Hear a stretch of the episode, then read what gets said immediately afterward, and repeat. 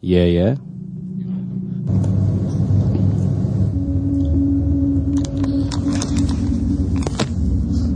You don't have to do. You don't have to be anything other than Nassim. I'm many things. I would never consider myself only Nassim. Oh shit! All right. So, That's a I, good way should I go? yeah, yeah. Do all the things. Yeah. Uh, good morning, everybody. Welcome to Wombat Radio. Today we're in a foyer at Arts House, North Melbourne Town Hall. Nassim, who and and many other people. Many other Apparently. people. An infinite number of beings. Have you tried to merge Nassim and Infinite? Nas Infinite. Um, no, I can't say I've tried, but sometimes the infinite can reside within. Maybe. Mm, nice. That's nice. Tick. what are you busy with, mate? What are you like? What's in your body? What and what's the things that's residing in your mind that's unanswered? Um, a lot of things, many Uh-huh. things. Actually, as for residing in my body as a dancer, which is a part of me, um, I've noticed recently that ballet is so in my body. Yeah. I can't get it out.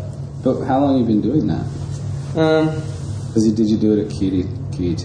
QLT. QLT? QUT. It's true. Okay. Um, yeah, like once or twice a week. Oh wow! but that was only for like one year. Before that, it was like off and on. Um, but I've just noticed when I'm improvising now that I keep on ending up in these long lines. It hurts. it hurts. Yeah, I've been possessed. Yeah, I remember thinking the same thing when I was going through VCA that everything that I was putting into my body was going to come out later when I wanted to make work. Hmm. And at what point should I be open to all the things? And then at what point should I start curating the ingredients that I'm going to work with? Mm, okay. But I think when you're at a training institution, you used to be open to all the things. Yeah. It's a bit of a waste if you're not. There's Yes. so much going Yeah. on all the time. Yeah. But then there's like the good versions and the bad versions of those things. So, what do you think when you improvise and then a line comes out? I think. Well, like it, I, it feels fine. It's not like it feels bad, but it's just like it's just interesting. Mm. Like being able to acknowledge that Mm. because that's probably something I wouldn't have been able to notice. I guess it's something that's grown in like the awareness of body that can bring those things to light. Yeah. Mm. Yeah. It's where I sit about um, improvisation as a form of generating material. And there's this like reaching that some people have in their practice for like a, a pure or a non-adulterated or a non-contrived physicality. Mm. But I, my position on that is that nothing from nothing, and everything that comes out has gone in at some point, even if it's only visually, by like on music videos or whatever. And then there's like there's two ways to see what is happening, and one way is to see the aesthetic of what is happening, and see that it either matches or is different from the aesthetic of what improvisation looks like. Mm. But then the other way is to see what effect it is the, the, the doing of something, like the moves, is having on the person doing them or having on the people watching them. I'm always more interested in that. Yeah. Yeah. Like what is being generated in the space. Mm. Um, yeah, and even things that not related to improvisation, just creating work, for example, is always, you know, it's, and it's a question of authenticity, which I've been thinking about a lot as well. Like, uh, I guess it's the same with improvisation. Like, what do you actually own of what you make, Mm. considering it's come from all these different, Mm. All these histories Yeah. and maybe even like histories before you, like you know things that come engraved from your body from ancestors, Sure. and Yeah. yeah, that's been a lot of thinking for me recently. Yeah. Well, I guess the approach with language is that if you you use the same language that everybody who can speak that language has access to, but you when you make a certain combination of those words, they're yours. Hmm. Yeah. even if they've been done before, like they've never been done before by you. Yeah. So how do you do that then? Like, do you jam a lot? Do, do you improvise to try and find stuff? No, actually, I kind of decided to embrace that. Um, I'm making a work right now at VCA on a couple people. Um, Who? uh, Unless they're like on the run. Um, Saddam Hussein. Uh, no, um, well, kind of Saddam Hussein is related to the project. Anyway, I can talk about that a bit. Um, Tammy Bowman, Jason Pierce,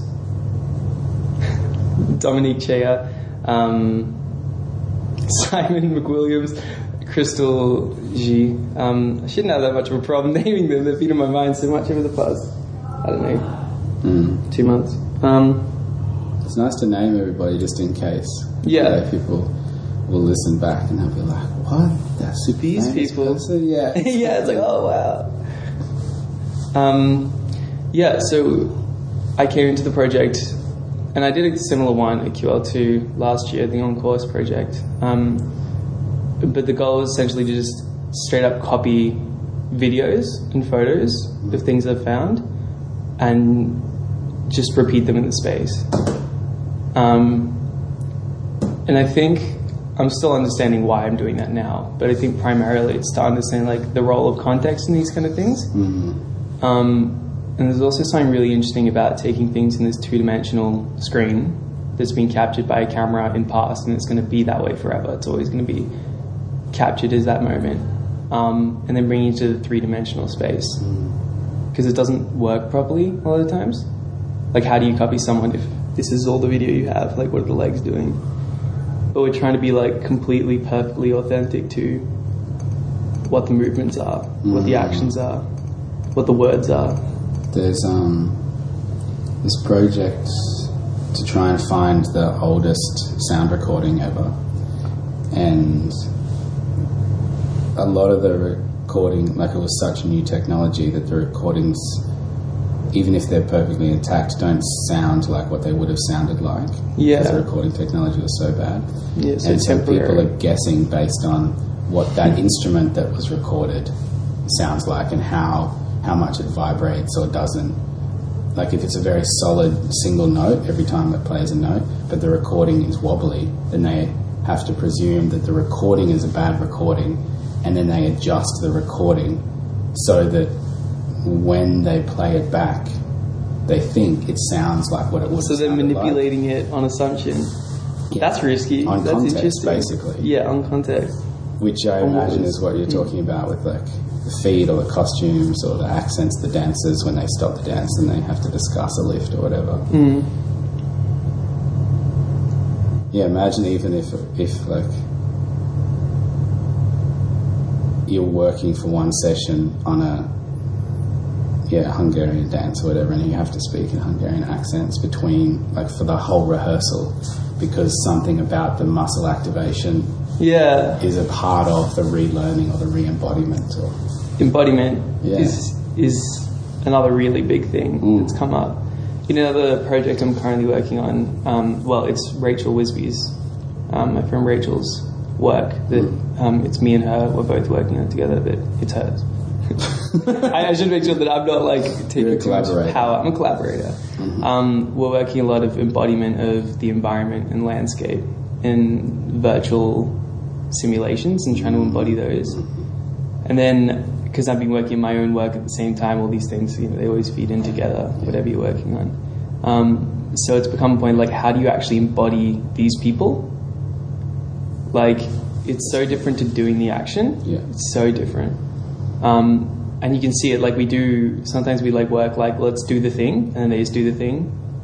Um, and then they say, okay, now do it, but let's embody it. And it looks completely different Mm. something about some um, ideokinetic like awareness Mm. shifts, and it's like stunning to watch. Like something changed so much, like some clarity in the attention. yeah. Um, I think we decided that it was like there's replicating and there's recreation. Yes. Yeah. And in recreation, something becomes alive again. Yeah, it becomes alive. It's like you're not just copying the person in No. the video; you become that person in the three dimensional Yeah, space. yeah, yeah. the only thing I can think of that makes me like conjure up the feelings of that is about a month ago I was practicing driving a road train, like uh, a Kenworth truck and three trailers, Right. and I'm at the stage of skill where I'm exactly one for one. Like I see what my tutor is teaching me, and then I try and replicate that Yeah. because I don't yet have the connection between what I'm sensing and what I want to achieve. There's still a missing link in there Yeah, yeah. between what I need to do. Um, but I can see that when they are operating the machine, that there's a an embodiment of they have the agency decision that says, I want to put this machine over there. and then what happens in their body to do that is that somehow, that I don't think they have this language around it, but their kinesphere expands and changes shape. Uh, and suddenly they're not 20 centimeters deep from like nipples to scapula, they're like 50 meters long because their actions are being carried out by now this, Yeah. uh, what do they call that? Basically, biomorphic suit. Yeah, yeah, yeah. It's like a mecha suit. yeah, like it's, this it's totally a mega suit. Yeah. And, and I really am excited to maybe Yeah. reach that stage. But then there's like basically what I'm, what I, why I haven't got there yet is skill, Hmm. skill and time to like turn on all the things where your agency and your sense, sensuality is linked in with the action. Yeah, I'm trying to find that in um, a video game right now. Um, Super Smash Bros. Melee.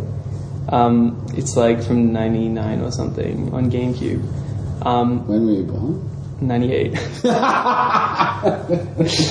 um, but this is still like honestly, it's still one of the most like most played competitive fighting video games. Yeah. um, which is crazy. Like it wasn't meant to be that, but accidentally they had a whole bunch of mechanics in it that it turned out that the skill level of the game is insanely high, and people have been playing it since it came out, and they're still like there's still like so much better to be at the game. Awesome.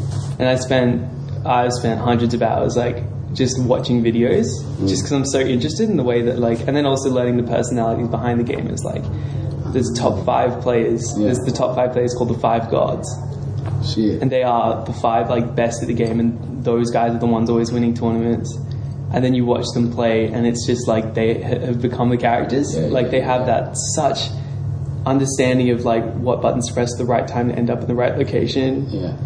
And I'm trying to get there, so like I'm practicing all the time Yeah. to try and reach that moment where like my kinesphere, I guess, Yeah, yeah, yeah. like goes into the into the TV. Like they know just how long to like instead of pressing the jump button, they like slide their thumb off so they only jump a tiny amount. Ah. And then at the same time, like you can do like an attack in midair, but you have to press the L button just before you land, so it shortens the animation, so you can go into the next attack sooner. Oh shit. Cool. There is so much in-depth movement in the game, and like I just want to be able to mm. do mm, mm, what my brain wants me to do. Because like I have these plans and I try it and I like it's Yeah. like I can't do it. Which is, yeah, also a thing because they wouldn't be able to do that with their bodies. They can only do it with their avatar bodies, yeah, the avatar. and they're excellent at doing it, at like maneuvering this avatar. And what's a, a nice way to think about it is to disregard any hierarchy about IRL body or avatar body. That it's all just like you and your desire of for affecting something. Yeah, it's no longer like the controller kind of ceases to exist. It's Yeah. just Yeah, your yeah. brain knows how to move to where you need to be, and then it becomes less about your own movement and more about your movement in relationship to the other person because that's the variable that you need to constantly adjust and adapt to. Ah, right. To actually- which is again context. Yeah, which is the context of that situation, which is so interesting. makes me think about because I've definitely done things where like I think I'm pressing the jump button at the right time, but it's not doing what I think it should be doing, and so you assume that it's shit, but actually you're not. You're shit. Your shit. Your shit, Matt. So there's like a failure to control my avatar body, and hmm. the way that I also know that is when I've like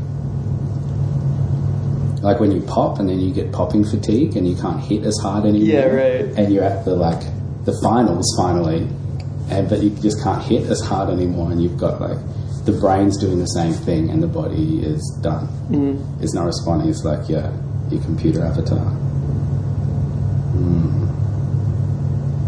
Which I guess I love seeing like um, Olympic weightlifters or whatever when they when they're right at that limit. Yeah, I don't when everything know. breaks. I always just think about the pictures I've seen in the news of like this slow motion shoulder coming out. Mm. Yeah. Anyway, sorry. As you're saying. Yeah, just that moment where you're you're telling your body to action something, and it's not, it can't. Like you've reached capacity, and I like that idea. Yeah, acting on that kind of exterior object to the body as well. Like you can't control it properly. Mm. Like you're never going to be able to properly control it as an extension of your body. Mm. But, well, maybe. But it's like an attempt. Yeah, exactly. It's an attempt, and it, it reminds you of your mortality and your fallibility, mm. which I think gets even more tricky when it comes down to like mental capacity.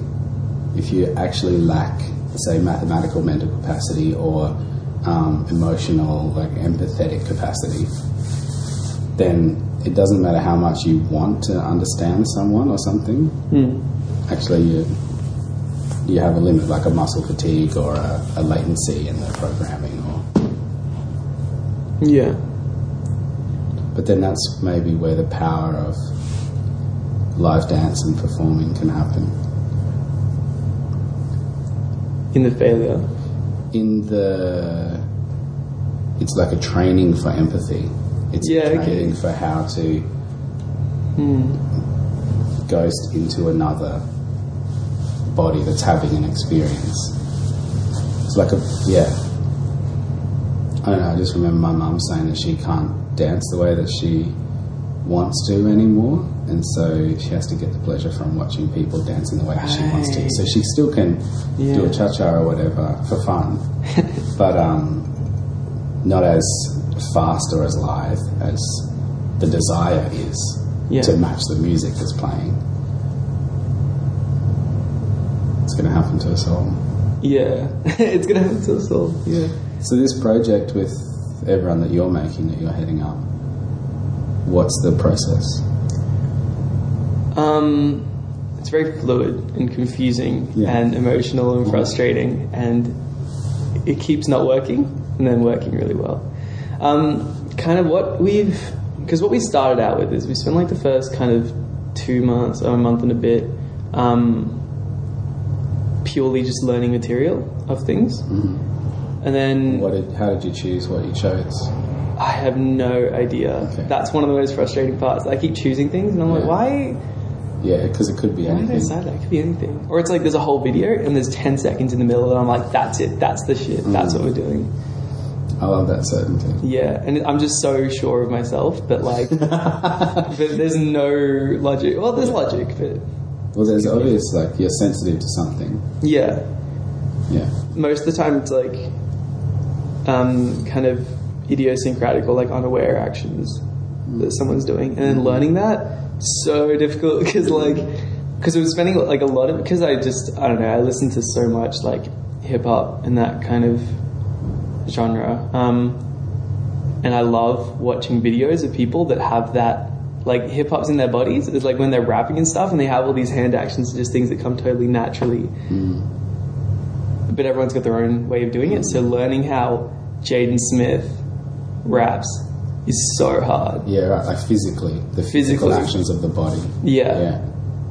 so hard, but it's so awesome. Like I just like will learn it, and then I'll watch them do it, and I'll be like, yes. I'll be like, that's it, that's it. There's, I remember, what was it? Even like, um, like rock ballad singers or classical singers, they'll like put the finger where the note needs to go in the air. And I feel like rappers are doing the same thing. Yeah, it's Like, kind of they've, they've got it's like this kind of synesthesia kind of thing. It's like the words are in front of them, and they're like Yeah, yeah. pointing at them and directing them or them giving like the word. whack-a-mole. Whack-a-mole. them it's a Um, steel drum. Yeah, Eminem's going crazy.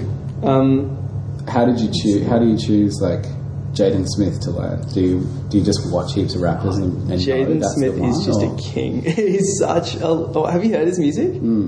Um, do you, do you, like obsessed. which video did you learn? um, Scarface Okay. is well. We learned Scarface. We learned a bit of like this was a song he did with Richie the Kid. Um, I think that's all the Jaden stuff we did. We learned a couple other things, but they kind of fell away because they weren't very interesting. Like him passing out on stage Oh, We did from that. Being just too drunk, or from rapping too hard. I don't know. He's like going crazy. He's so energetic, and he's just like wow. drops the mic and just falls over, not breathing maybe. Um, and there's just like one part where he kind of it's like a long cut, like because everything else you know in rap videos nowadays anyway is always like snap, snap, next thing, next thing, next thing, and there's this one like kind of one minute chunk Whoa. which is just him kind of like sitting on like this massive wall, just kind of like looking around, and like every now and then he's like thinking about the lyrics, but sometimes he's not, just doing his own thing. Um, and we did that. I don't, I don't know why though, because there's so much other stuff in there, but but then we did. Um, so yeah, a lot of it's rap. We also did this duo, um, Marlo and Shuffle T, who are these like battle rappers in um, London, I think, UK. Um, so they've got these great accents, so so good. Um, they're such good accents. I wasn't expecting as well, like because the accent's part of the context too. And then like we'd learn it, and I'd be like, do it, and then all my like collaborators would do it with the accent, and I was like, whoa! So I was not expecting that, but like they were like just trying to be as authentic as possible, so they decided that because was it's still necessary. like a physical action, yeah, like the broadening of the palate and the of the neck. Yeah, yeah, I think I think that about reggae sometimes. Like, right. eh, Would it be as nice to my ear if that accent was normalized in my life? Would I find it as musical? Yeah. Yeah, I think that's kind of. I don't know, but then there's something weird about that that I've noticed in between like hip hop because like a lot of people listen to American hip hop and say that Australian rap is like trash because the accent's just so different, and you know a lot of Australians say that too. But But then I wonder about like Delta Goodrum and Missy Higgins and and when I did singing lessons uh, at your age, I wish I was doing singing lessons. it's not too late, mate. I'm gonna, I should, I'm gonna do it over the holidays. Uh, there's uh, you're trained to be more legible in your pronunciation, but to be more legible changes your accent because the Australian accent is apparently less legible Yeah, than other accents. Uh, and in classical, then that's like a broad British accent, like uh, the what's his name, Patrick, the captain of the starship, Star Trek. Um, Um, the character or the actor? the, the actual actor, like I. but like in Patrick. McClellan or um, Oh, um, Patrick. No, I don't remember. anyway, people listening will know, and they'll be like, "What an idiot, man." but then, But then, like at the same time, like some of the oh yeah, I mean legibility is subjective too. Exactly. So that's this the what- problem. this is my thing. it's like who are you making it There's a- for? Absolutely, and there's a there's a there's a hierarchy of power within Mm. who you assume that you're making it for when you're trying to make something for a broad audience. Uh, but Yeah. then there's also like American musicals that when they get remounted in Australia with Australian cast, they still have to do the twangy New York American accent. Also, because the way things like rhyme or work is line, like they're, they're forced to do it. They're forced to do it. Um, you, you listen to Hamilton, the musical? No, I haven't. It's incredible. So good. It's so you will cry. you will cry many times. Um, but yeah, I'm just like sure when that comes to Australia, like it's they're gonna have to either rewrite massive chunks of it because it's all rap. Yeah, okay. And it won't Um, and it won't work. It won't, just won't work. awesome. That's so exciting though that we have to make that decision. Yeah. Yeah. So, do you have? Did you keep the accents when people were doing it with the accents?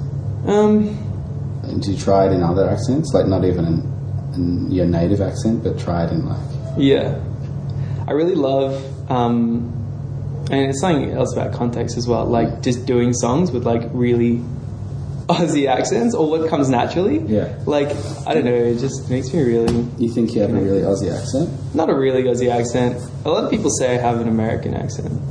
Hmm. A lot of the time I get like, or like I'm in public or something and someone will be like, I remember this American guy once said, ah, so where in America are you from? And I was Yeah. like, hey, who are you? I was like, Maybe he's just trying to claim you. It's like this guy's cool. this guy's cool. Yeah, look at him. Must be. must be one of me. I got yeah. What I I wonder about that too. But then like, accent's like a fluid thing, you know? It's yeah, and changing. So that's Yeah. my theory is that like two thousands babies.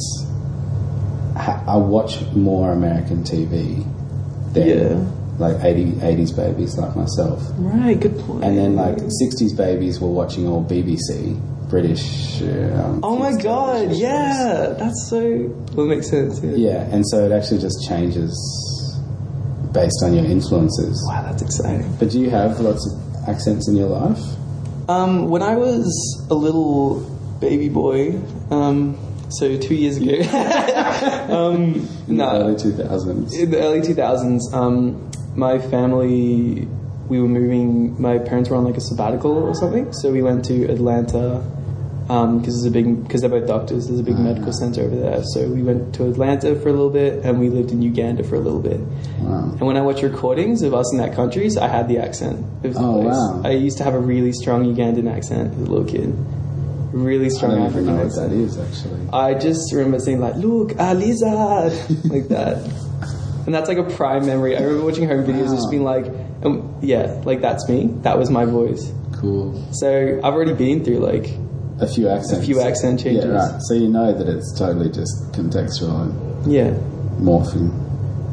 I had this show that I did last year, which was like this kind of poetry rap dance performance. Um, then afterwards, I was talking to people that had watched it, and they were like, "You rap with like an American accent." And I was like, "What the fuck? Like, I didn't, I didn't think I do." But then there's that thing of if you want something to rhyme, you have to kind of change it, and then people can take that, or they think it's rap. Rap is from America. You're doing it with an American accent, like their brain may filter it. Do you think people are like, you do ballet with a French kind of flair? Probably not. No, my ballet teachers. Well, not all, but like I love ballet teachers. Um, pas de joie. Yeah, great. I think that's great. It's like reclaiming it. Reclaiming is a big thing. What do you do in your process apart from learning rap videos? Like, how, when does the dancing get made? Um, well, one of the things. Well, I think that's all the dancing. Okay. All of it's dancing. Yeah. That's um. I think dance has been a big clashing point for me recently because like I came to the VCA so I could like get good at dancing, Mm. and it didn't take long for me to realize that it wasn't very interesting for me. Like just dancing. No. Well, I also don't. It may have changed in 10 years Yeah. because I graduated 06. Probably But, not. but maybe not. I didn't feel like I was being taught how to dance good when I went through VCA.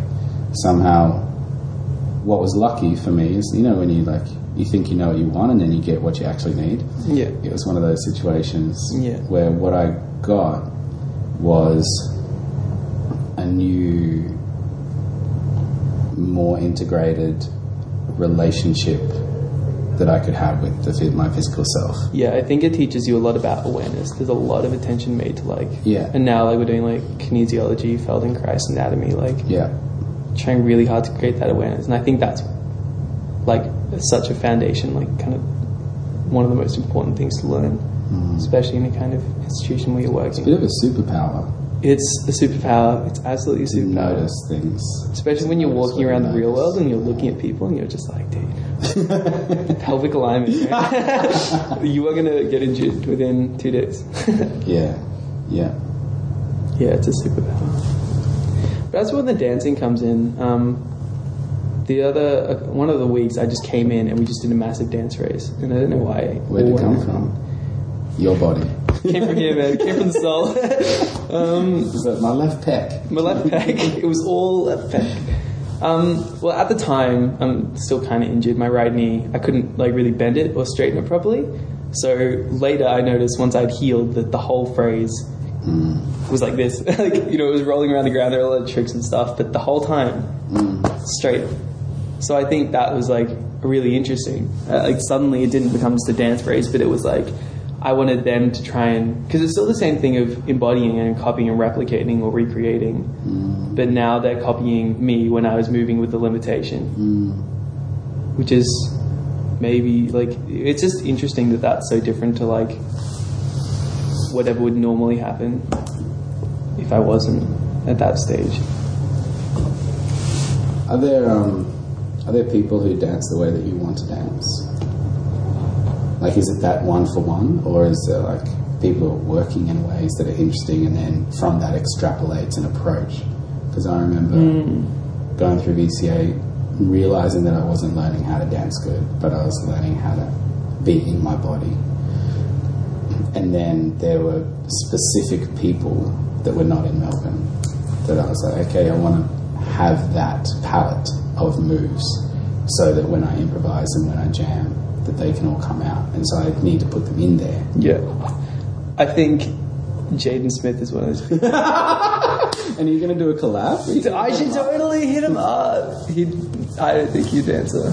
cool. No, but Worth a maybe shot. Just make a music video and send it off. And Yeah, but I'll make a music video which is exactly what he did. Have you seen the video of the person that copied the Beyonce clip? Like, it's this dude, Yeah. um, and they just countdown, I think it was, and he edited it all. He made the exact thing. You watch the side by side; it's perfect. Wow. It's perfect. You know, Is it like when Beyonce made a perfect copy of? and it's really Yeah. yeah. Well, that's the weird thing, right? Because then they copied that, but that in itself was a copy. So, like, how far are we going to go down this rabbit hole? Which is another thing actually that's been coming up in my work because, hmm. like, like if we do this music video by Jaden Smith, then we're also going to be learning part of the lyrics. But then the lyrics are sourced from something else. Sometimes he might quote something, or like, Ah, or he uses a sample that's from a different song. Yeah. Like one of the songs we're using is the song "Ghost" by this little American artist called Melty Cannon. Hmm. I think that's his name. He changes it all the time. Um, and it's got a sample of uh, "Porcelain" by the Red Hot Chili Peppers. Oh, yeah. So then all of a sudden, like, I don't just have "Ghost" is a song I'm using. Like, essentially, I'm using "Porcelain" as well. Yes. So then I added that into the work. So like Yeah. we've got a playlist which kind of has the primary things we learned, and then the samples that comes from, and then the samples that those come from. That's cool. It's kind of like a family tree, Yeah. bit of all these things we're learning. Why not? You know how there's some songs where the sample gets slowed down, so you fit in the song. What if you sped the song up until So it the sample it is reached the- authentic. The, sample's at its authentic reference, um, and the rest of the song has had to like lock into place with it, and then Yeah. even your dance that you've made up has to Yeah, become. yeah, then- forced authenticity. Yeah, exactly. Then you're you're switching backwards and forwards between which song you're actually doing the dance to. Hmm. Recontextualizing again. Yeah, every time. yeah, Yeah. Yeah, I think sampling's a really interesting reference to recontextualizing. There's yeah, there's an amazing thing in breakdance culture about there's an expectation that you have foundation moves, but then there's also you can lose battles if you're stealing moves, if you're biting moves. So there's some like agreement across the board about what is the moves that we all do that signify Ah, yeah. community Yeah, but what are the moves that have been authored by certain b-boys or crews or b-girls or so that's like the culture. Like, what is the shared culture? Yeah, and then is- where do we go from there? That's yeah hard. isn't it because it's it's you would think that it would be super blurry Yeah, but It's not. somehow really. i don't know it just doesn't seem to like you need to know you need to know what's going on Yeah. with all the crews and who's doing what and if someone does something and the and a crew calls them out for biting it then I guess it's your job as an adjudicator to know who they think that move belongs to and where else they would have seen it. Yeah. Because I'd totally be a sideways caterpillar from um, a dude in Gravity Warriors that was a, a crew in uh, in Brisbane a long time ago. Um, and then I did it in a battle that no one knew. So it's yours now. It's yours. Because then the next people like- that watch that can be like, ah, Matt did that. Matty C did that. This That's is his. the thing. And then when I bring it into contemporary dance, put it on a stage. Ah, yeah. Oh, isn't contemporary dance great? You just steal everything and all of a sudden it's yours. Like, Yeah. well, it's always kind of been yours, I guess. Because everything's available, so don't you already own everything? Yeah, but that's that thing that he's, I think he said really nicely about you can own something enough to replicate it, but owning it at the level of embodiment is a different. Yeah, the recreation. Yeah. It means you need to have an understanding of the thing from the ground up. Yeah, Like- even if the thing that you like, even if the way that you understand it is now different from the way that another person understood it, it's now become yours. Hmm. Like, I don't know. I, when I was getting on the plane yesterday, there was a dude in a hoodie that was sitting down in a chair already, but I thought he was wearing a veil, like a headscarf, and so and I didn't, and I at the at the time I didn't know whether he was um, like a sister in the Catholic Church or a Muslim woman that was wearing a headscarf, and then it was a dude in a hoodie.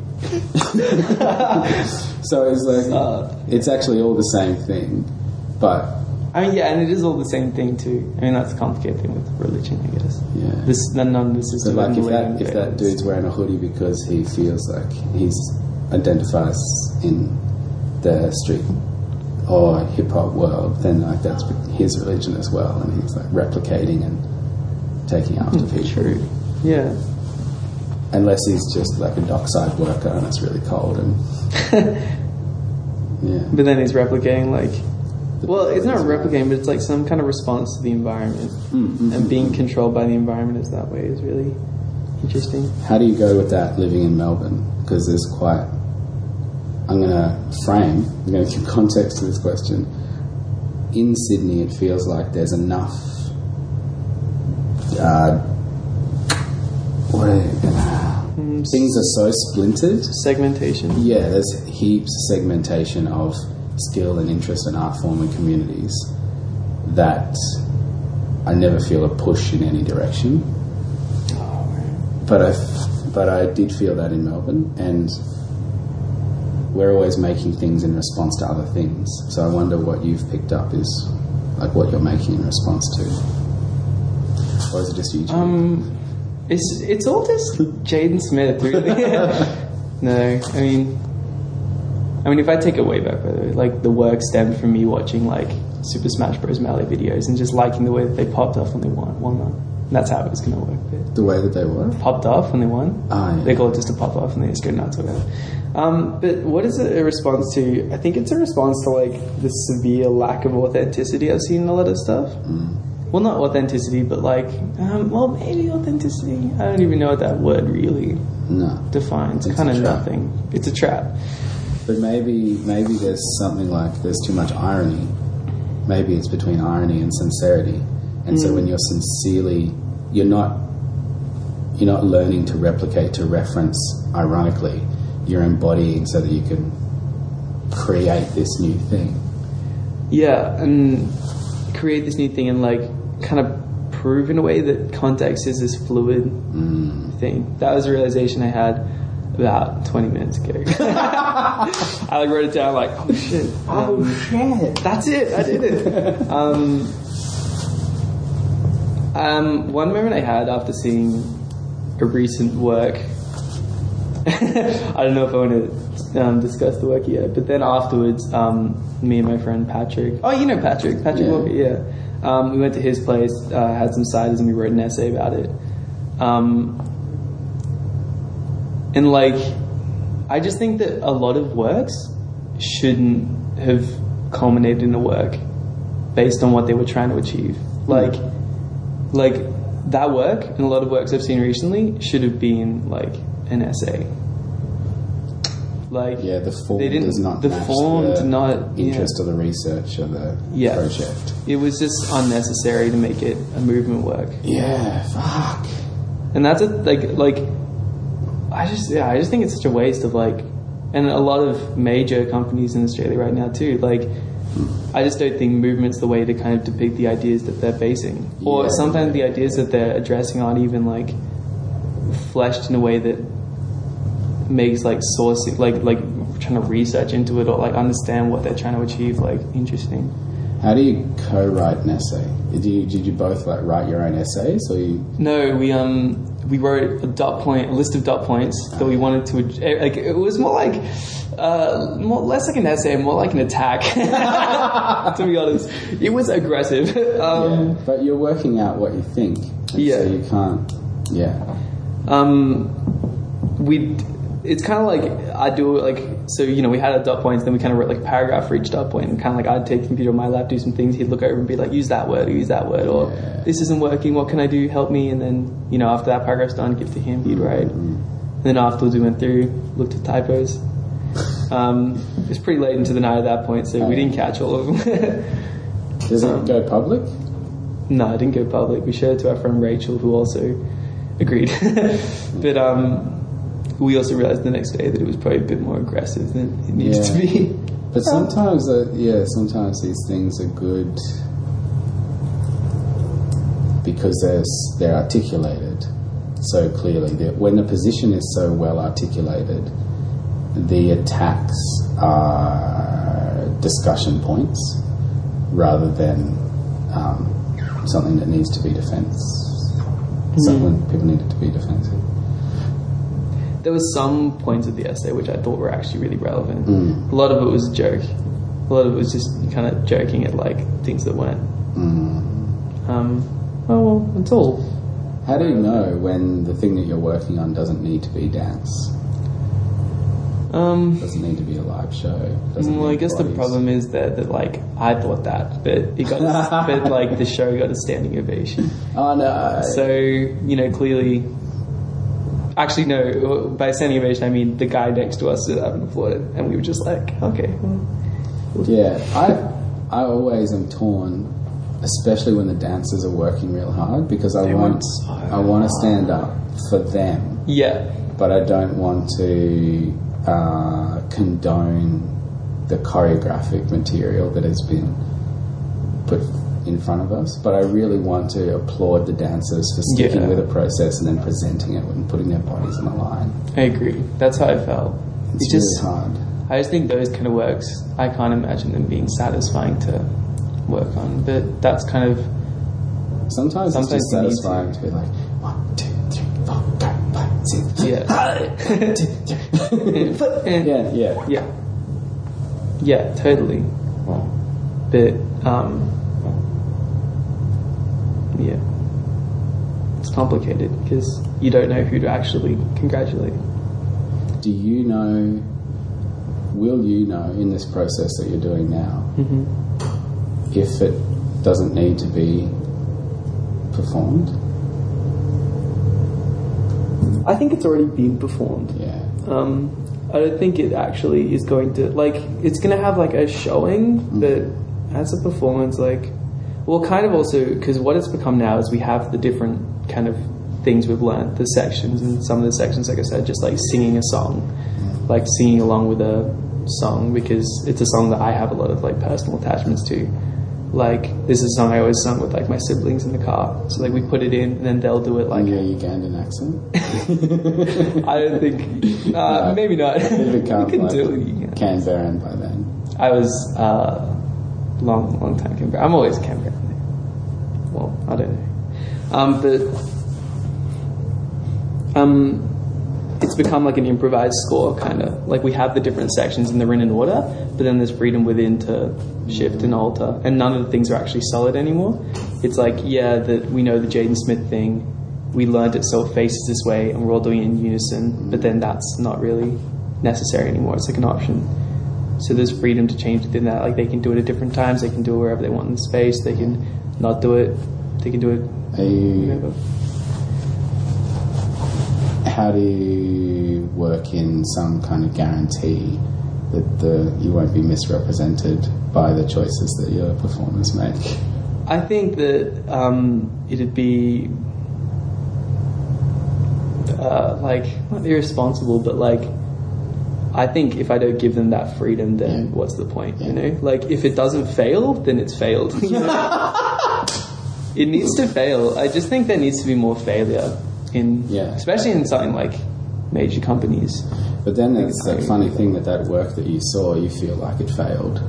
But Yeah, true. But, it, but there was no failure in it. Like, I just want to see someone fuck up. Actually, there was a point where like something happened and it shouldn't have happened. Like, it just like you could tell that they hadn't thought something through properly and it didn't work out the way that it should have. And it was the best part. Me and Patrick both agreed it was the best part. Um, but like, I need to give my collaborators that freedom. So Otherwise, they're not collaborators. Otherwise, not collaborative. Yeah, exactly. Otherwise, they're just kind of performers, and I think that's kind of uh, limiting. I wouldn't want to be in that position. so- No. Well, yeah, it's just about how you want to work. Like my favourite thing is to watch the people who are performing make the decision to do the thing. Yeah, Um, I love decisions. I love watching Yeah. decisions be made. and then watching them having to ride that decision out. Yeah, and like knowing that it's not working, and then making that decision: do I give up, Yeah. or do I keep going? And sometimes it's great to watch people give up. Yeah. I started telling the um, I started telling people I was like, let someone in the group down. Like, I know that you're trying to support them or something, but just for once, like support them and then give up on them. Like, you know, just like let someone down is hard. it's really hard, but I think it's interesting to watch and like it's pushing your decision making like to something you wouldn't normally do.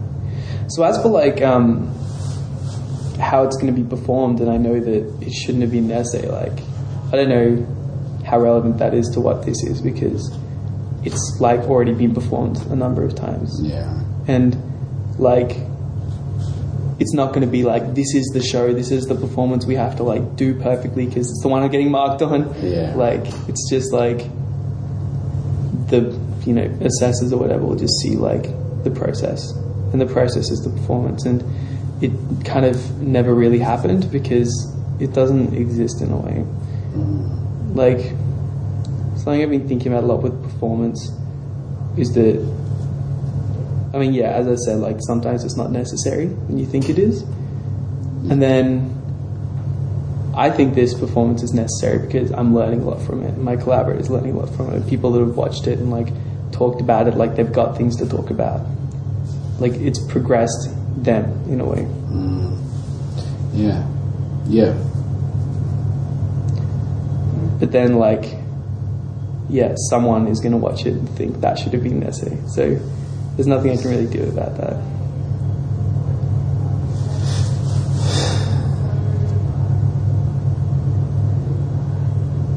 In fact, I feel if someone doesn't say it should be an essay, then it failed like, well, because I guess the other thing is it is going to be an essay. I have to write an accompanying essay as oh, part Oh, of the subject. Yeah, so right. they'll be like, they'll be like, ah, that should be an essay. I'll be like, oh, here it is. I've covered all my bases until someone says that should have been like a film.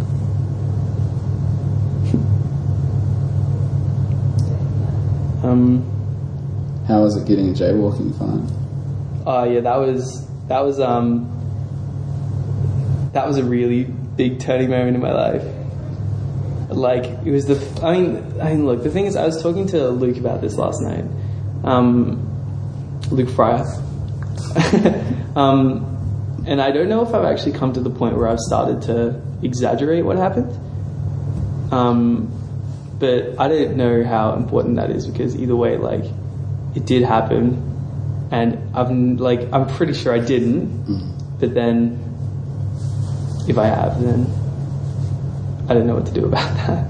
But either way, yeah. Um, Just to wait till you have kids one day, and then you get to exaggerate every story. I'll be like, so this one time the police fined me four thousand dollars they beat me. they beat me. yeah. It was scary when I told my mom actually, because one of the first things I did after was I called my dad and I started like Yeah. semi crying and breaking down because like Yeah. I felt very victimized Yeah. as like a dark person, Yeah. perhaps. Which is weird, eh? Because we're the same color. Oh well, it's winter now, man. I haven't tanned in a while, but it's it's you know it's not just the color. No, it's no, like I know, I know I what do- you mean. I was just talking about how they're like that set of words is a reference towards so much more than what yeah, it is. it means. so it's it's it's complicated and difficult to articulate because Yeah. like um I mean it just is like you know gender and race and color and all these things Yeah. really complicated. Context. It's all context. Like Yeah. at the time, right? It was raining, so I had my hoodie on with the hood up, Yeah. And that was probably the worst thing I could have done. Like, you know, He probably he could have thought you were a nun. he could have thought I could be some nice Muslim woman. Um, Did you experience? The, I know I met this dude. Anyway, I'll get the details wrong, so I just asked the question instead, which was, how did you did you experience any of this in other places you've lived, Atlanta or Uganda, or um, because they're so different contexts. yeah, I can't remember. Yeah. I was a little kid. Yeah. I have, I have one memory of Uganda, and that's looking down a waterfall. Hmm. And actually, I have America, uh, sorry, a memory in America when I um, was on the Alice in Wonderland ride at Disneyland. that's it. Wow. So I don't know how racist Alice was, but she might have said something. Apparently, she was inspired by like this young girl. It was uh, popular or common to have, if you're a man of wealth, to have a 12 or 13 year old girl who would visit you and you would talk and have tea and stuff. And then other shit Yeah. may or may not happen, but it was never discussed. Mm. And that's what inspired this story and this character. She was modeled off this particular girl who would visit this professor or this writer. Wow. Yeah. Which is so weird because I also met this dude in um, in Sydney, but then I met up with him in Tokyo, and he his fam- he grew up. He's white, but he grew up in a small village in Japan, and his family were approached by a samurai um, like offer their son this position of being samurai's boy lover, which was very prestigious um, socially in their culture. And so the family were like, of course, because that's such an honor to serve a samurai. And it's something that would be like so totally fucked up in this culture, in this time. But in those two instances, in those cultures, in those times, Yeah. It was a totally different thing. Yeah. Yeah, it's all just context, I guess. Yeah. That's the biggest thing. Um, but yeah, like that's what have I faced it in other places. Like, um, I mean, there's always subtle prejudice, like Yeah. when someone hears my name or like, Is it true that one S is for a boy and two S's is for a girl? uh, it's all it's all fluid, really. I mean, I think I think with naming, especially because like life's so fluid. Life's so fluid. I think with naming, especially, I mean, just always like, I mean, especially in something like which is traditionally Arabic, like it's impossible to properly translate. yeah. I mean, all, all languages are kind of awkward to translate in a way because it's phonetic. Like, so how do you turn that to Yeah, English? and it's all tied to so so much history and so much connotation yeah, uh, and embodiment of some of those words as well. Yeah, I remember someone telling me this excellent movie that I had to watch, but that they would have to be with me because some of the puns I wouldn't get through the translation, yeah. and they would have to give me the context Pause. so that I could So, yeah, exactly. So that I could um, appreciate it at the level that they wanted me to appreciate it at. yeah, translations are fickle, confusing thing, isn't it? I mean, if you look up, actually, I was just doing this yesterday. I looked up what my whole name meant, and essentially, my full name translates to handsome breeze chieftain. um, Wow, so like, okay, so like that means a lot. yeah, shit, that's awesome. Matt translate Matthew translates as right hand of God. That's right. Yeah, I think that's interesting. How um, so many people have like such religious names. Like it's so Yeah. Yeah. yeah, that's amazing. it is a weird thing. Well, I think actually with the spelling of names is like the way that my father's um, all his family's names are spelled it was really interesting because they were born in. Well, my dad and his siblings were born in South Africa. Um, his parents are from India. They travelled there, um, and so how they got their names officially written down was they went up to like you know the kind of South African whatever kind of station that was around there, to get like proper certificates and stuff. There's like, what's your name? And he'd be like Mohammed, and he'd just be like, okay. Then he writes it down however he thought it was going to be spelled.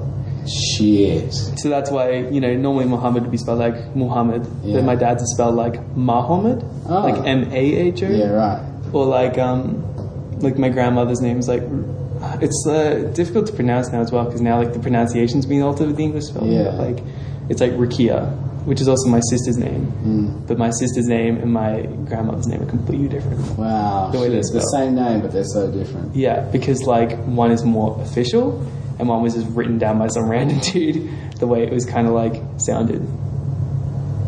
Yeah, apparently Shakespeare's name is spelt differently all the time. in Probably, his own yeah. writings, wherever he's saying his own name. It's Fluid. It's, It's all fluid. Names are fluid. I often get um, mistaken as American when I'm overseas, in Europe especially. But then when I was in Philippines recently, a lot of people asked me if I was Pinoy, if I was Filipino. No way. Or then once I like had this moustache that I hadn't managed to shave in a while, and someone asked me if I was Spanish. So I was like, but then I also Yeah. I was on this photo shoot with this dude um, who was one of the performers, uh, Jonas, and he just asked what half I was. Like that was going to give him more context about who I was and how we could connect. Wow. Yeah, Being half of something is powerful. mix. It's like a bridge. Hybrid. It's like a hybrid. The next step in evolution. It is evolution. I, I entirely believe Mm. that um, the way past racial prejudice is just for more people to um, cross racially fall in love and have babies. Everyone to just be beige. Yeah. Just be the color of the human race. There's um, uh, I think it's Melbourne based or it's just Australian rap label now called House of Beige. House of Beige. Nice. It just features a bunch of people. I think like um, Remi's in it. How um, a lot of really big Australian rappers are all part of House of Beige. I think are you perfect. gonna are you gonna be a rapper? I think I already am a rapper. Yeah.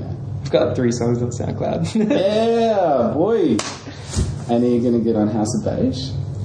House of Beige is like a dream, but I don't actually know if I'm committed enough or interested enough in like being in that kind of that being that kind of rapper. Yeah. Where it's about, I mean, it's not always about, but there's like a strong sense of ego in rap. Is there is there is it exclusive to beige people? I don't know, like House of Beige. I don't know how much I know about the actual Yeah. label, so I'm not just going to be like, yes, I believe it. So I just know that most of the people in it are beige. um,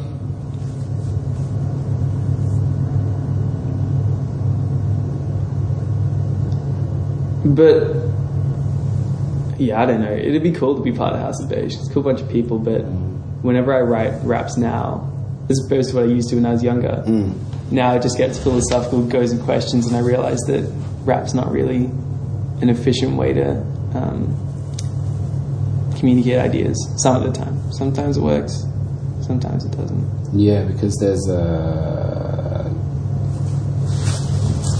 there's a learning curve of people's ability to hear what's being said and then to mm. take interest in the way that it's intertwined. Like you need to build up a skill to listen in, to that. Yeah, you do. I think there's also something interesting about whenever I play friends like rap or whatever, they'd be like, "Wow, this album's really good," and I'm like, "We've been through like eight different artists," and they just all think it's the same person. Yeah. Especially when it's like an Australian artist, people just tend to not realize that it takes time to listen to different people's accents. I mean, the way different people identify them. Actually, like I was listening to this the new album by Thundamentals and I literally thought the whole album was just Tuka because there's two rappers, there's Tuka and Jeswon, and the two DJs, and I literally thought Tuka was doing all the rapping. And I listened to it like a second and third time, and then I realized that Jeswon was doing whole verses, and I just thought it was Tuka. Mm. Like I, I lost that ability to identify. But it's like you know when you collaborate with someone for long enough, you eventually Yeah, you find each other. you meld into each other.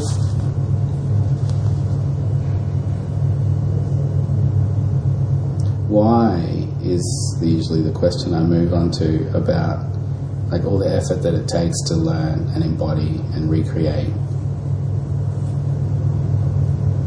Why? Why would Why bother? Why bother? I mean, because it's yeah, um, because it excites me, because it interests me, um, because I feel like I'm understanding things, Mm. and it makes me want to go and learn more things. Yeah, yeah. I feel like if you ask that kind of question, then eventually you can be like, well, honestly, what is the meaning of life? You know, like I'm not sure. Yeah, do you have that? You have the answer for that too? Um, maybe like uh, tea and hot chips on a Sunday morning. Together, Uh, I don't know. It's just sequentially. uh, either or. Yeah. It's fluid. um, yeah. Answer the meaning of life is we're probably in a simulation anyway. So Yeah. yeah. But I do really like that idea that um, it's your responsibility to be interested and excited, and you find the thing that does that to you, and then that makes you better in the world, and then that is infectious to other people, and then they are interested. I think, yeah, that's it's just like if you're interested, then other people are going to be interested too, Yeah. right? So that's why, kind of why in the work, it like I wasn't planning it to be become this improvised score thing that it has become, mm. but I realized that it wouldn't be interesting to do, and like now that they're doing it, they can find things that are interesting. And I asked them, I'm like, after I watched like a run or something that I think wasn't like I wasn't very invested in, I was like, were you guys interested? And they were like, not like at parts. And I was like, well, why not? Make yourself interested. Like, you have the freedom to just make yourself interested. Mm. Even if that involves just leaving, like, leaving Yeah, halfway true. through, like, that is available. You can leave the room. You can just go home and be like, well, you did what you needed to do in the moment. And that's the kind of important thing. If you're not doing that, then you're just floating. Yeah, and there's some embodiment as a way of unpacking something that gives you an insight and understanding into it. I feel like I know Jaden Smith. Right? I could be an impersonator. Yeah, well, a lot of good com- comedy acts really rely on Mm, impersonation. impersonation. Um.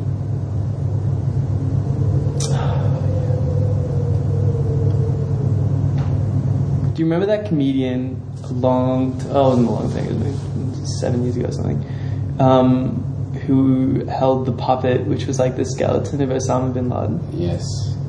I don't know his name. But I don't know him either, but I remember seeing photos because I remember this other puppet comedian called Strassman that came to Darwin when I was a kid, Mm. and he had yeah a couple of little puppets like Chucky.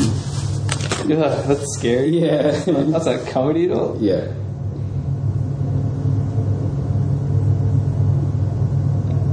I was talking before about um, Saddam Hussein, and I feel I've been talking a lot to Luke about this yesterday and today as well. Like, I feel like this strong connection to Saddam Hussein, and it's happened really suddenly and really surprisingly. And it's not like I want to be him, and it's not like I respect him in like a kind of reverent way or anything like that, but like like we have the same name. My middle name is Hussein, is uh, Hussein, spelled differently, but it's all fluid. um, and I've been doing a lot of. Uh, I'm reading this book right now by W.J.T. Mitchell, which is like cloning terror. It's about the war and um, about images being used as this method of like uh, inciting maybe terrorist acts and things. So I think terrorism is also something that, I mean, well, whatever terrorism is, 'cause I don't think we know what it is anymore. No. We have buzzwords for it. yeah, but you you can mobilize entire nations to fight against something that you don't know what it is. Mm. Yeah. There's this really fun anime called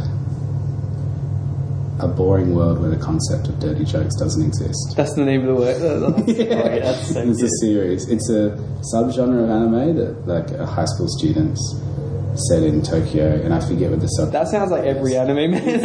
I don't know. Um, but there's such tight lockdown on knowledge of your own body and its sexuality and reproduction and sensuality, and, um, that and there's like full SWAT task forces, and porn is outlawed, and um, words are monitored. So like ha- everything has to be referred to by puns or double entendre or things like that. And there's a one woman called White Scarlet, maybe, and she she's on the student rep council, but secretly she runs a terrorist organization whose goal is to spread information about um, basically about what sex is and how it leads to babies and how it functions within a loving romantic relationship. Um, so she's constantly trying to find like old archives of um, anatomy drawings or of pornographic images and then reproduce them and then spread them.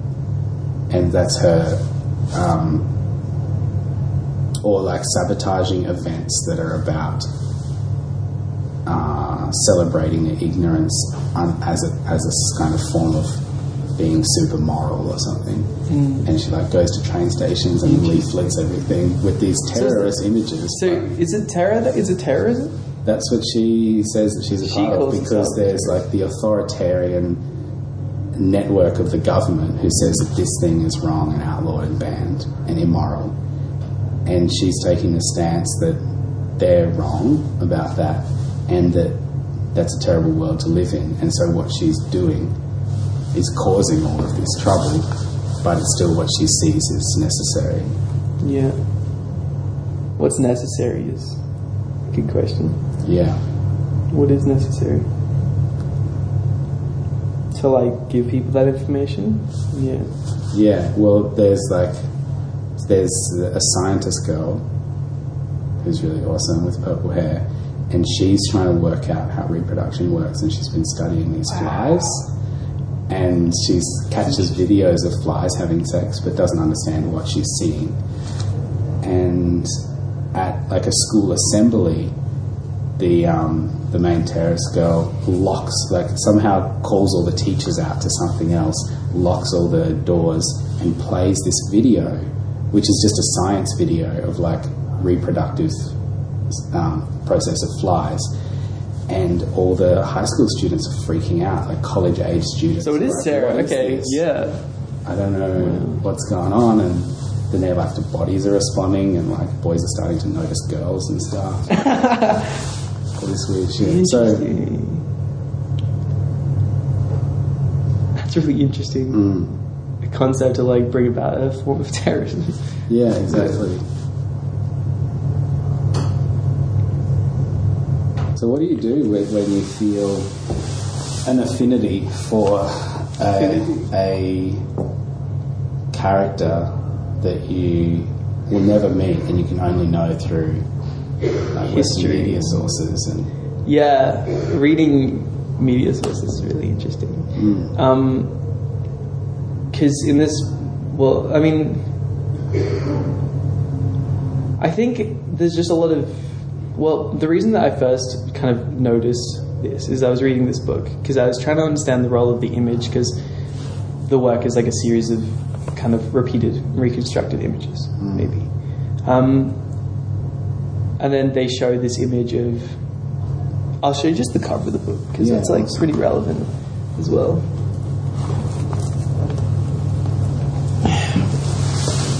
Okay, it looks like person, red t-shirt, the stars embroidered on blue cloth as like a head sack, like a, the American flag stars. Is And a- would you say that's a white person or a beige person? It's beige. I mean, look, everyone's really beige, aren't we? yeah, it's true. A lot of us Um, beige. that's a work by an artist called, a photographer called um, Hans Haacke, I believe. Stargazing, 2004. Um, Mm, this is a title. kind of essay I'm reading, which is like a cropping of a book. Um, this is an interesting link he made of images. Yeah, yeah. But the image that I was interested in um, was this image of Saddam Hussein, like a statue being covered by um, military personnel in Baghdad, Baghdad covering the face of the statue of Saddam with the American flag. Um, and they put that on, and then realized that putting the American flag over the face of a dictator isn't actually kind of giving freedom. You know, Yeah. it's not like an image of freedom and release to Iraq. So then they took it down and just decided to just take the statue down like they've done with the rest of them. But there's something interesting with the covering of the face and the removal of identity, which I think is also occurs a lot in kind of terrorist actions and like I wonder that about um, motorcycle riding hmm. because the person just becomes like this body on this. they rocket. do. It's so impersonal. Yeah, because of the helmet. And I've only thought about that in relationship to apparently people will give you a wider berth when you're on a push bike if you're not wearing a helmet because they see that you're unsafe. Wow, yeah. They still yell shit at you. I've had shit yelled at me like, wear a helmet. But actually, they're more careful with me if I'm not wearing a helmet. so sometimes it's safer. It's that weird thing. There's also this crazy book that I've been trying to remember the name of that I'll link to, but it um it talks about these. It goes through time, intergalactic time, and when nations with like planets were fighting each other, and civilizations being annihilated, and one really advanced civilization didn't really take part in the physical annihilation, and in the end, they just like uh, like tele not telekinetically, telepathically, like pointed their focus towards all these people that were destroying each other's planets, and just kind of manipulated them to see love instead of hate, or like sameness instead of difference, and then the fighting stopped. But to me, that what I realized is that's not actually less of a Yeah. war. It's just less. It just has less. Um, Conflict.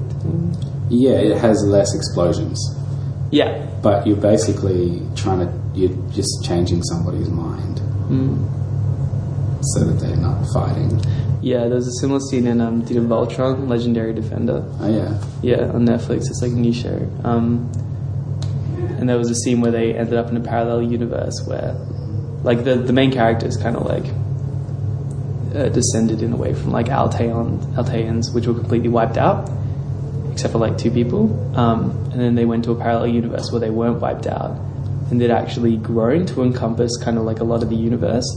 But what they were doing is all the few kind of aggressive, violent nations they were implanting um, to properly control them so they were safe Yeah.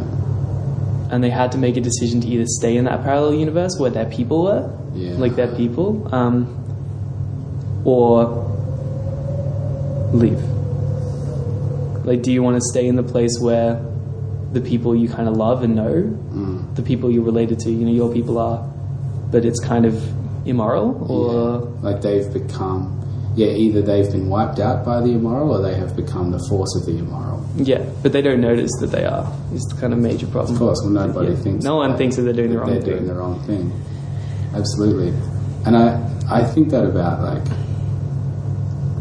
it always it always seems like people think that the one question that we have as a society is the first time it's ever come up. So like hmm. marriage equality, people are acting like it's the first time anyone's ever said who can and cannot marry. They're not remembering that people used to say you can't marry between race. Then they're not remembering that people used to say you can't marry between class. Then they're not remembering like across national borders or like between different peoples or tribes or whatever. So like the question has always been there with people saying no, this is the way it's always been, forgetting that it has always changed. Hmm. Hmm. And the same with the vote. Like I used to be of the understanding that it was just you could vote in Australia. You had the vote unless you were Aboriginal, and then recently Aboriginal people got recognised and got the vote. And then I got told actually before that women didn't have the vote. Of course, I remember that from watching Mary Poppins, the suffragette movement. yeah, But then before that, even white men of social standing, if they had no assets, meaning land, if they had no land holdings, then their voice wasn't valid. Hmm. So actually, that's always changed as well. Which is context. And it's all fluid. So fluid. uh, Uh, fluid. but that's the nicest thing about dancing instead of essays, because somehow an essay really nails shit down. Whereas what you said about the piece that you're working on, what's it called? Don't know. It's called um, How to Be as Close as Possible to Jaden Smith without actually being Jaden Smith. nah, I got no idea. Early stages. It it sounds like what it does is exist but never exist, meaning that you can have an experience of it, but it doesn't exist on its own somehow, separate to being experienced, hmm. either by the dancers or the performers or the audience or the essay reader. Yeah, and I think the statement that I'm kind of thinking about of, of like that should have been an essay is also questionable because essays it's hard. It's, it's not impossible, but like it's it's uh, different and hard to like experience it in other ways than what it is. Like you can't read an essay and then subjectively have like a kind of really altered opinion in the way that you can with like performance or kind of contemporary abstracted art. Yeah, that's what keeps me in it, definitely. Yeah, there's there's so much potential in everything, which is powerful. But Yeah.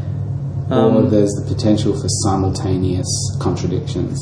Like, I want you to hate this character, but understand them or see yourself in them. Mm. Or I want you to love this character, but feel that the path that they've chosen is immoral. Or like just even the fact like it's contradicting the fact that I think that work should have been an essay, but like I wouldn't have come to that realization or like learnt that kind of thing unless it wasn't an essay. Like it's good that it was like really not what I wanted or not that I thought it should have been because Yeah, I wouldn't have done it myself. yeah. You know, I wouldn't have.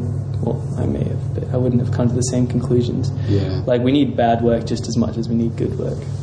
And yes, Yeah. it's all subjective, but like, But we're somehow, I, I still hope that everybody's striving to make good work. we're just making true work, Oh, yeah.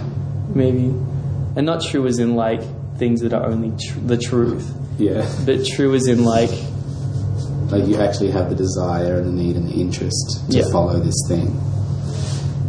Yeah. I think that about country music, in that there's a lot that I would rather have no radio on in the car. But there's one song that I mad that I love that probably never would have happened if the whole canon hadn't progressed to that point. That um, Jolene, you know this song? yeah, Yeah, it's pretty famous. It's pretty it's an awesome. incredible song. Yeah, and something good somehow needed to be a part of something that I don't actually buy into or Mm. enjoy or chase or follow or support. But a lot of people do and needed to so that the thing that I like could happen. Mm. Yeah, it was like it was born of um, this kind of weird necessity that. Yeah, what's necessary and what's Mm. um, Well, efficient to create. This is what I think about, like, just people, how Australia now has these cities, these metropolitan zones, but they still have, like, a lot of people still have the mannerisms of their um, parents or grandparents that grew up outside of cities that were, like, rough or took up a lot of space or were quite loud or. Yeah. Yeah, it's it's a it's a contradiction, kind of. You know, that we're asked to be in these places, but at the same time, you're asked to be who you are and where you're from. But those two things can't really. Well, they can coexist. They do coexist because it's impossible for them not to. But Yeah. Yeah, but somehow where you're from is a time as well, yeah, which is gone. yeah, I've been facing a lot of um, my own thoughts recently, and I've been talking to my father a lot about it as well because you know he's an Indian man that grew up in South Africa during apartheid. So that's like. Did you have to do the pencil test? Uh, Candy Bowers was telling me that she had a sister, I think, or some, one of her friends had a sister that passed the pencil test, but she didn't pass the pencil test, which is like put a pencil in your hair, and if it stays, you're black, and if it falls out, then you're white. Right. I don't know about that. I should ask him. Maybe. I mean, and I'm not like. So does he have a South African accent? Nah, he's got like. I mean, it's not like Australian, like you know, as I said, accents is all the places you're from, but Yeah, it's kind of hard to identify where you're from. Yeah, it's amalgamation. It's a ghost. um, but then it's it's interesting because like so like there's no way that I haven't absorbed some of the attitudes that he's got, got from growing up through that. But like I've got those attitudes, but I'm not in that same Yeah. environment. Oh yeah, Not at all.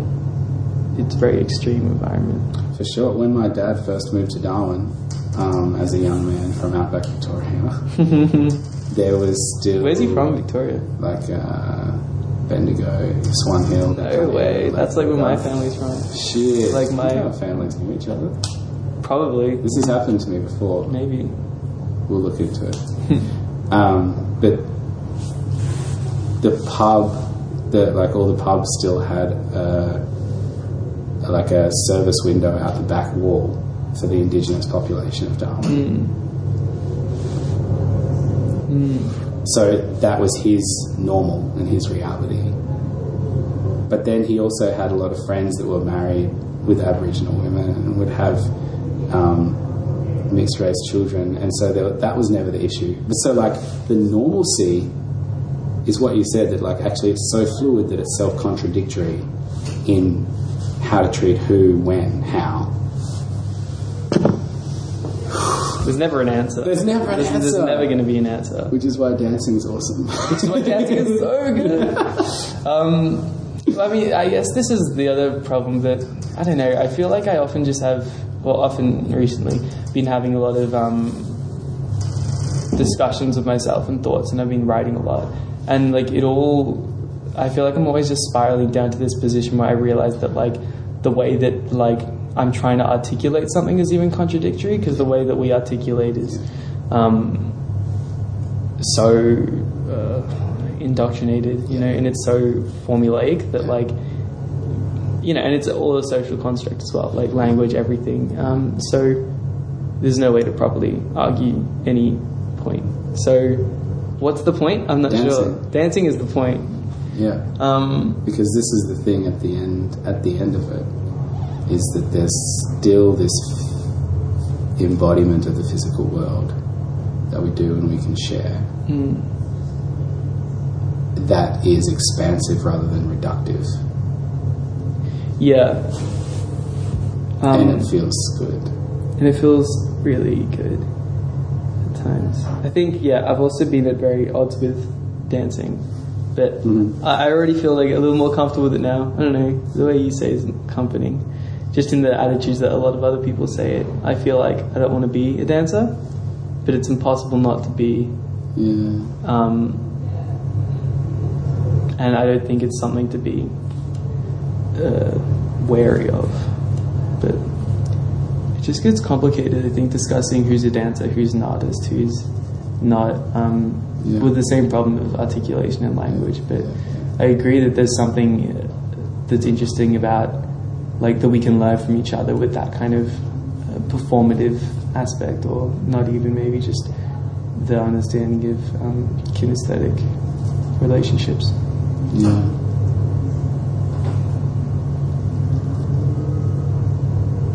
yeah even if the only thing that I learned from BCA was how to breathe properly I feel like great great yeah, deal man. had an Uber driver a couple of days ago that I don't think has ever learned how to breathe properly. Hmm. It was really stop start.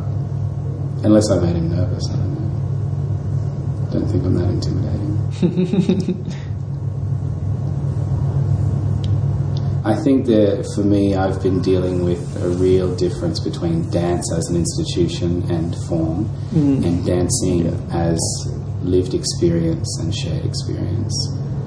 And I see the power in dancing, uh, but then I also completely buy into that getting to your full potential within dancing requires practice and training. It doesn't like that training can come from yourself, from video hits, or it can come from um, a teacher who may or may not be related, or may or may not be paid, or whatever. But there's just that thing that like if you really want to hit a high note in a song or something, you can't get there with if you don't practice and give yourself the tools required.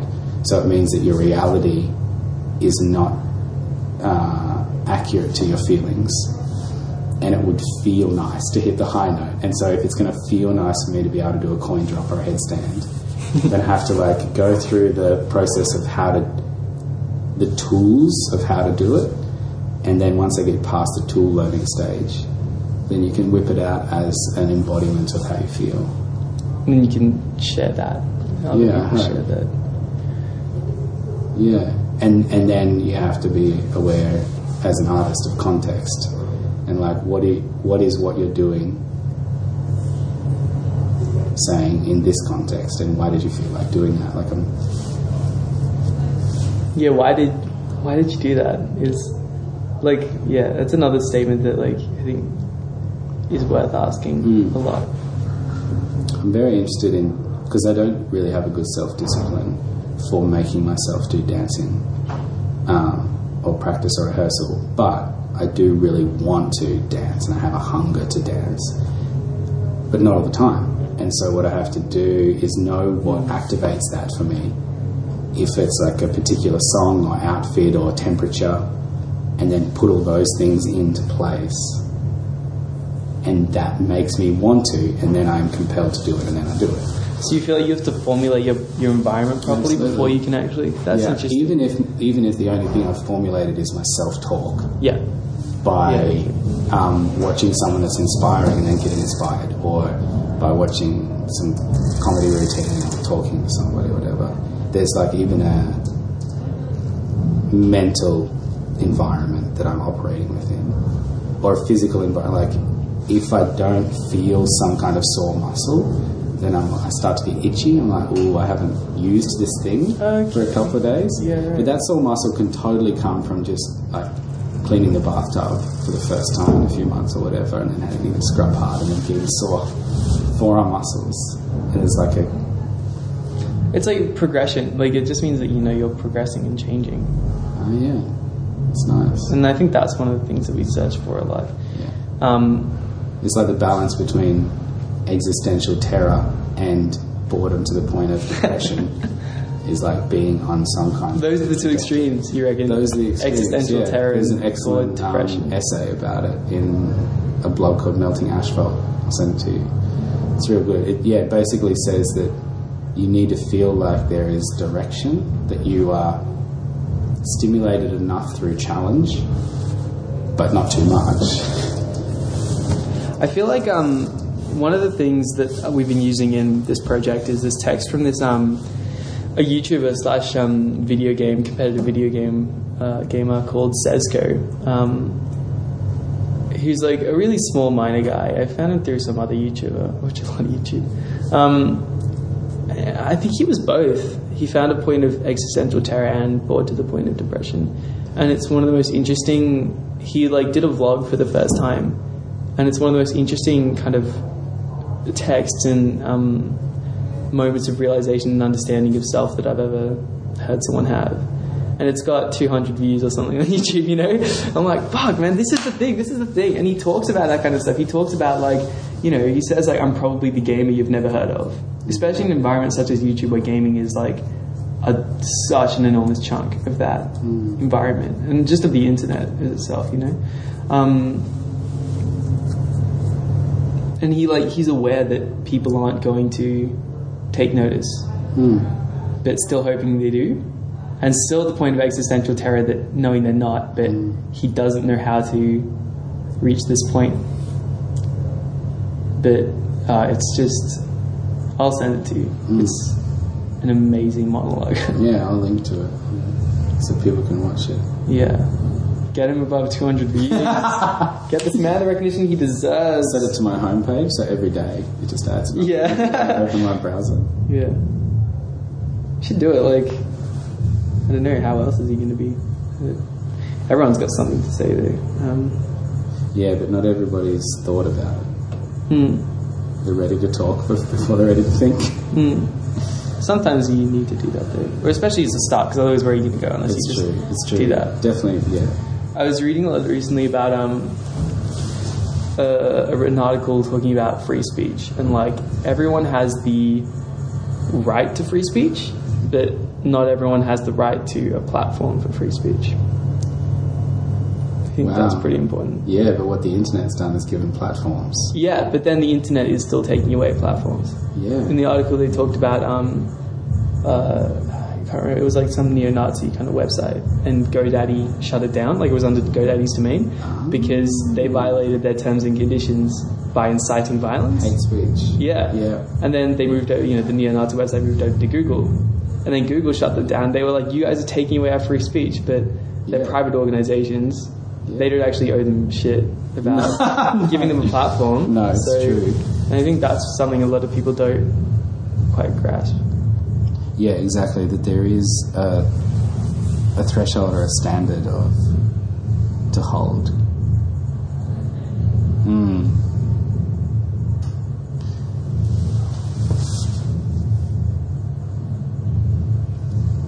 Any other epiphanies that you want to bring to the fore? Oh God. um, I mean, another thing that like I think my collaborators getting pretty sick of hearing from me is that every time I offer them a decision, I say, "But also don't do that." you know what I'm saying? So you have the ability to like make these decisions, but also it's interesting not to make decisions. I think I'm just really um, comfortably lost. Well, actually, comfortably lost is maybe an oxymoron, but um, occasionally comfortably lost, occasionally existential terror area lost. Um, it, just, I don't know, everything's valid, so what do you do? Yeah. Well, I think I uh, experience the thing that has been crafted or shaped or what the decision's being made. And then I notice when I'm jarred out of the experience by a decision or an aesthetic.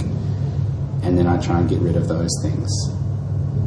Because usually I'm going for some kind of uh, more than pedestrian moment or moments of experience. And so if, if somebody picks their nose and it doesn't jar me out of it, it's valid. But if they pick their nose and I'm jarred and like, oh, okay, I'm out, I don't believe you anymore, that suspension of disbelief that you're there and I'm here and we're watching this thing that you've rehearsed 20 times. Like, I don't want to be aware of that. But then still, like when you are aware of it, you'll come out of it.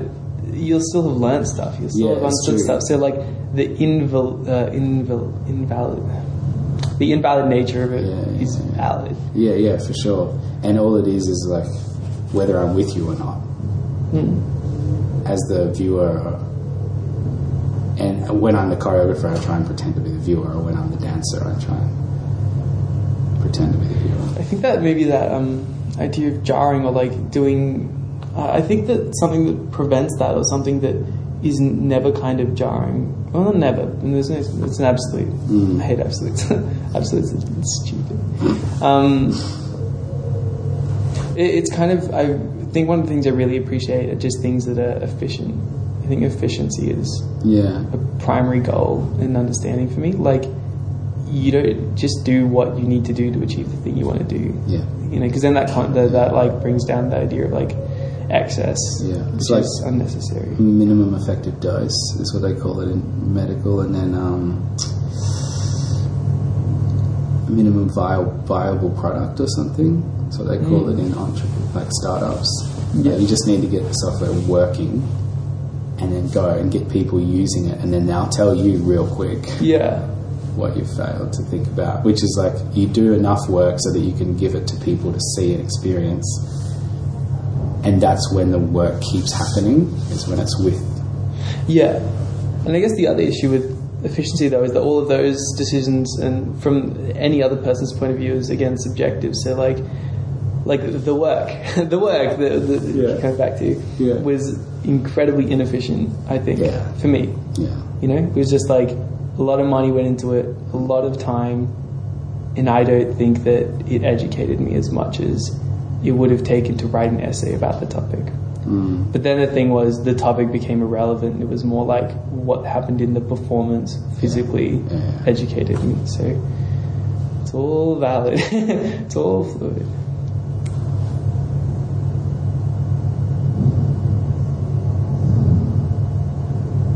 And efficiency within um, Super Smash Bros. Melee is a big thing. Oh, I am Efficient movement. They make um, mods and stuff so that if your character is still Yeah. and you're able to move but you're not moving, it like flashes green for a second or something, or like it's green at any moment where you're not using your time appropriately. Oh, wow. So it's like you know people play whole games and if they're never green, perfect, Yeah. Wow. perfect. They never wasted a second.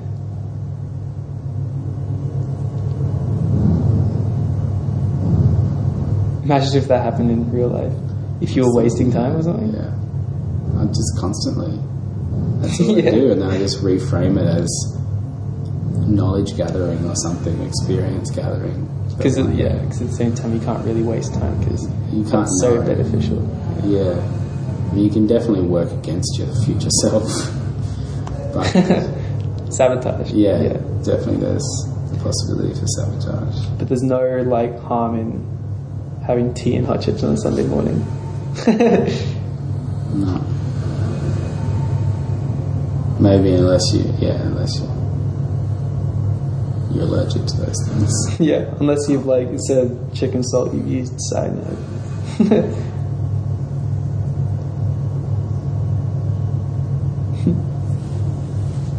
Cool, missing. cool, Matt. I always call you Maddie C in my brain. Rad. Do you get Maddie C? I used to, that used to be my signature. Cool. Yeah. Yeah. I don't know how. I was always. Yeah. I guess different people.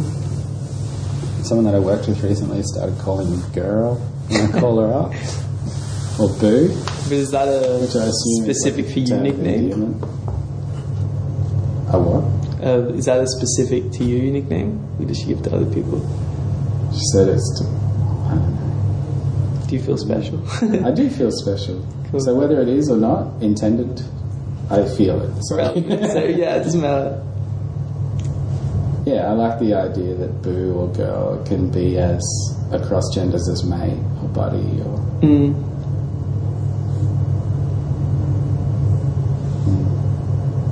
I always call myself N Diggs. really, Yeah, it's a progression. Originally it was N Dog. yeah. That was like high school. Then it became N Diggity. Uh huh. N Diggity was cool, but it was a bit too. When Puffy became Diddy, what? Puff Daddy became P Diddy. Right, yeah. Or like, um. Oh, it was too much like No Diggity. Ah, That was a problem. yeah. I was like, I shouldn't, I don't want to like lie myself with something that exists. Then I found N Diggs and it feels safe. It feels safe with a Z. Ooh, With a Z. Nice. One person calls me that. Alright, well, everybody, you've been listening to Maddie N Diggs C. and Maddie C. Smashing it out. Done for now? We'll do. We can have another discussion in some years, in some Mm. years in the future. well, maybe our discussion will transcend space and time. It's like a virtual discussion because, you know, this like kind of event will probably be playing in our heads sometime over the next few years, so it's not going to end, is it? No, you're right. Until the next one starts, it's more a continuation. It's like somehow you say words and they hit my ears and then shit happens in my brain. And then that sparks thought Yeah. and feelings. Wow. Next thing you know, you're, chemistry. you're Jaden Smith. A dream. Thanks, Missing. Thanks, Maddie.